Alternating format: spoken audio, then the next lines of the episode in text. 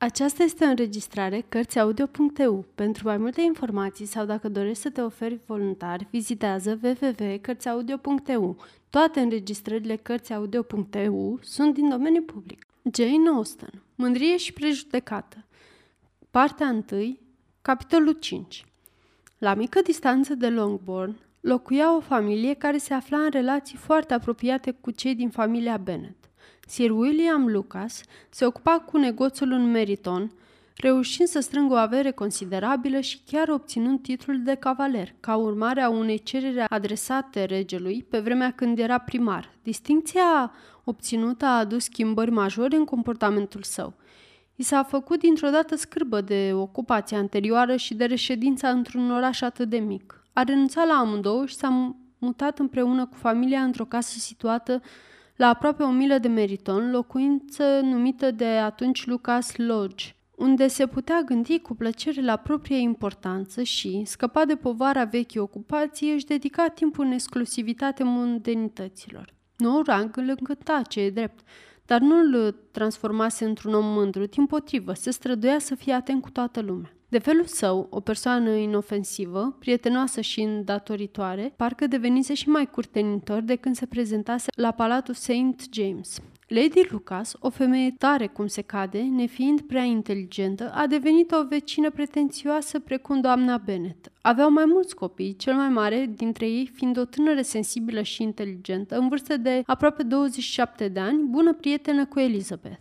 Era absolut necesar ca domnișoarele Luca și domnișoarele Bene să se întâlnească și să discute despre bal. Așadar, în dimineața ce a urmat reuniunii, cele din tâi s-au deplasat până la Longbourn să mai afle câte ceva și să-și comunice impresiile. Se pare că dumneata ai început seara bine, Charlotte, îi spuse doamna Bennet cu o reținere politicoasă. Dumneata ai fost cea din tâi alegere a domnului Bingley. Într-adevăr, dar se pare că a fost mai încântat de cea de-a doua alegere a sa. A, probabil te referi la Jane, fiindcă a dansat cu ea în două rânduri. Asta chiar a părut un semn de admirație. De fapt, sunt convinsă că a și plăcut-o. Chiar mi-a ajuns la urechi ceva în sensul ăsta, nu mai amintesc exact contextul. Parcă era ceva legat de domnul Robinson.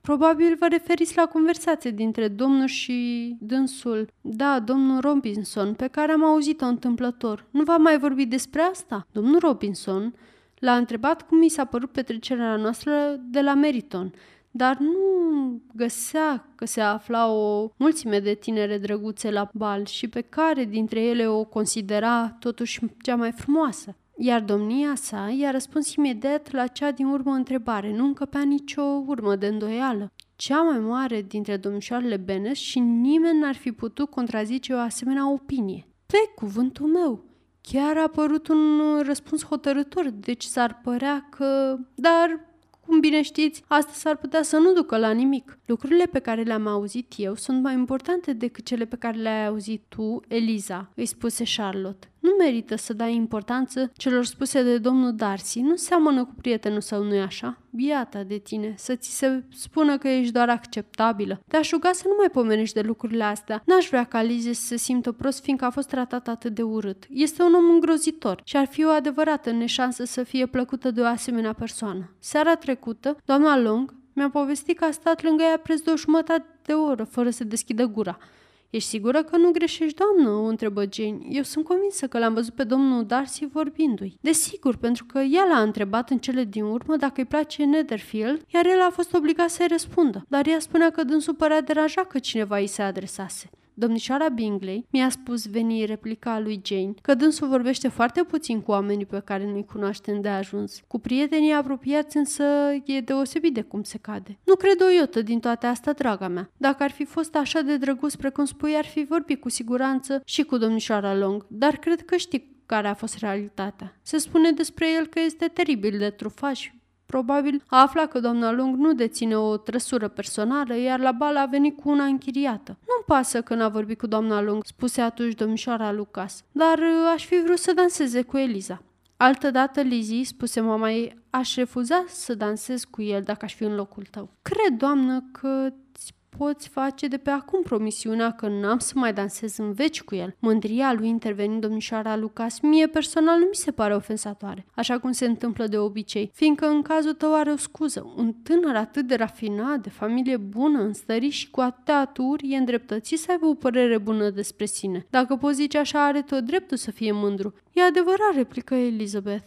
Și aș putea ierta cu ușurință mândria lui dacă nu ar fi rănit-o pe a mea. Cred că mândria, interveni Mary, care era întotdeauna mulțumită de profunzimea reacțiilor sale, este una dintre cele mai întâlnite slăbiciuni. Tot ce am citit până acum m-a dus la concluzia că este într-adevăr o trăsătură comună că însăși natura umană ne poartă spre o astfel de pornire și sunt foarte puțini aceia dintre noi care să nu aibă un sentiment de automulțumire gândindu-se la propriile calități, fie ele reale sau imaginare. Orgoliul și mândria sunt lucruri diferite, deși de cele mai multe ori aceste cuvinte sunt tratate drept sinonime.